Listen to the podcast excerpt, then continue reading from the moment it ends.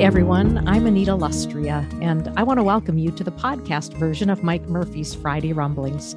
For years, these have been a Facebook post each Friday. I decided these words were worth spreading to a wider audience and worth making accessible in another format that might be easier for some people. Full disclosure Mike Murphy is my husband, and this was not his idea. In fact, I'm the narrator. Rob Bell says everything is spiritual. You might listen to this podcast and say, wait a minute, sounds like there is some political content included. I would simply echo Rob Bell's words everything is spiritual. Give the rumblings a listen and see if you agree, or maybe you'll disagree, but I guarantee it will be food for thought. Whether you agree or disagree, keep the conversation going. Also, if you want a print version of the rumblings, you can find it in the show notes or friend Mike on Facebook. Now, are you ready to rumble? Rumble 1. The secret of the Muppets is they're not very good at what they do. Kermit is not a great host. Fozzie is not a good comedian.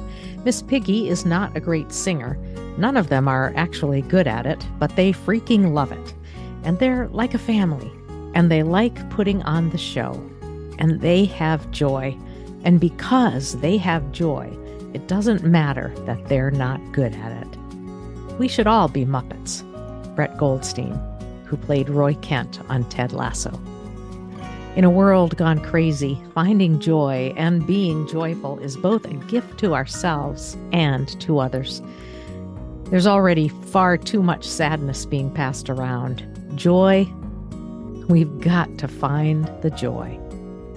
Rumble 2. The Bible is not a Christian owner's manual, but a story, a diverse story of God and how his people have connected with him over the centuries in changing circumstances and situations. Pete Enns. The Bible tells me so. The Bible is far more than basic instructions before leaving Earth. The Bible certainly does have its share of do this and don't do that passages, but why settle for such a utilitarian approach to reading Scripture? The Bible, as I understand it, is a set of writings produced by a variety of writers over a long period of time. Some parts of it are simple to understand, but there's a whole lot that's challenging and complicated. Sometimes the writing is gorgeous, and other times it's clunky. Its content is both delightful and terrifying. It lifts us up and it also brings tears to our eyes. It changes moods on a dime. Check out the Psalms if you doubt that. It takes us into the depths and the heights of faith. It seeps into our hearts, souls, and minds. It chronicles the history of both the faithful and the skeptical. It compels us to ask questions, and it's not all that surprising to discover that the answers are oftentimes shrouded in a bit of mystery. And our personal response to the Bible, what should it be? Eugene Peterson wrote, You're supposed to be honoring the message, not writing graffiti all over it.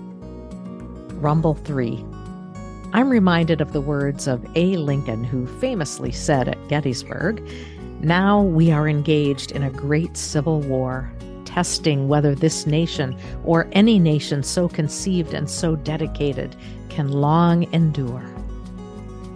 Today, we are still at war with ourselves. It's a civil war that's testing us and tearing at us. We all have decisions to make regarding where we stand and why.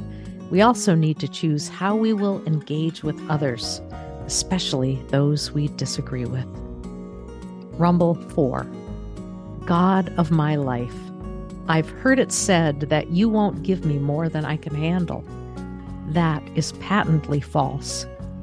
I can't count how many struggles have gotten the better of me, but this I know to be true. You bear all of my afflictions with me you feel each cut, bruise, and scar, not because you must, but freely as an act of love. Thanks to you, I am not defeated. Donald K. Nelson, Ad Gloriam Dei. Rumble 5. Providing security and protection for people who feel threatened is a big bucks industry these days. Why? There's lots of reasons for it, but I do know that in the political arena, those who stand tall and push back hard on that guy with the orange hair and limited vocabulary are rightfully fearful that a segment of MAGA faithful will come after them with a vengeance. So they have to find ways of protecting themselves and their families. MAGA loyalists are threatening people. And what does the MAGA leader do? Pick three a. Asks them to stop. B. Nothing. C. Blames the victims and calls them names. D. Makes fun of Joe Biden for being old. Rumble 6. Every storm runs out of rain. Maya Angelou. I'm impatient. I want our culture wars storm to run out of rain like right now. Right now ain't gonna happen, is it? But I can still pray my hopes and speak them out loud. It doesn't sound like much, but it's all I got. I choose to believe that God hears my prayers. Rumble 7. Late night hosts always have a humorous take on what's going on in the world. We need that. And then, after her show in Argentina, Taylor Swift comes off stage and Travis Kelce is there. She runs towards him, jumped into his arms, and then he ran her back 57 yards for a touchdown. It was incredible. Jimmy Kimmel. Rumble 8. The crisis within the U.S. church has almost nothing to do with being liberal or conservative. It has to do with giving up the faith and discipline of our baptism and settling for a common, generic U.S. identity that is part patriotism, part consumerism, part violence, and part affluence. Walter Brueggemann. If this is going to be a Christian nation that doesn't help the poor, either we have to pretend that Jesus was just as selfish as we are, or we've got to acknowledge that he commanded us to love the poor and serve the needy without condition and then admit that we just don't want to do it. Stephen Colbert. I've been thinking that perhaps it's time to recruit and train a new brand of missionary who will commit to living among, befriending, and having winsome conversations about life, faith, meaning, and purpose with Christian nationalists, secular MAGAites, nominal mainliners, anti faith progressives, and smug liberals. The need is great. The work will be hard. Earning the right to be heard is never easy, and in some ways could be dangerous. Rumble 9. Gratitude begins in our hearts and then dovetails into behavior. We mysteriously find ourselves willing to pick up litter in the street or let others go first in traffic. You breathe in gratitude and you breathe it out too. Once you learn how to do that, then you can bear someone who is unbearable. My general purpose go to mystic Rumi said, There are hundreds of ways to kneel and kiss the ground, and bearing the barely bearable is one of the best. When we go from rashy and clenched to grateful, we sometimes get to note the experience of grace in knowing that we could not have gotten ourselves from where we were stuck in hate or self righteousness or self loathing, which are the same thing, to freedom. The movement of grace in our lives toward freedom is the mystery.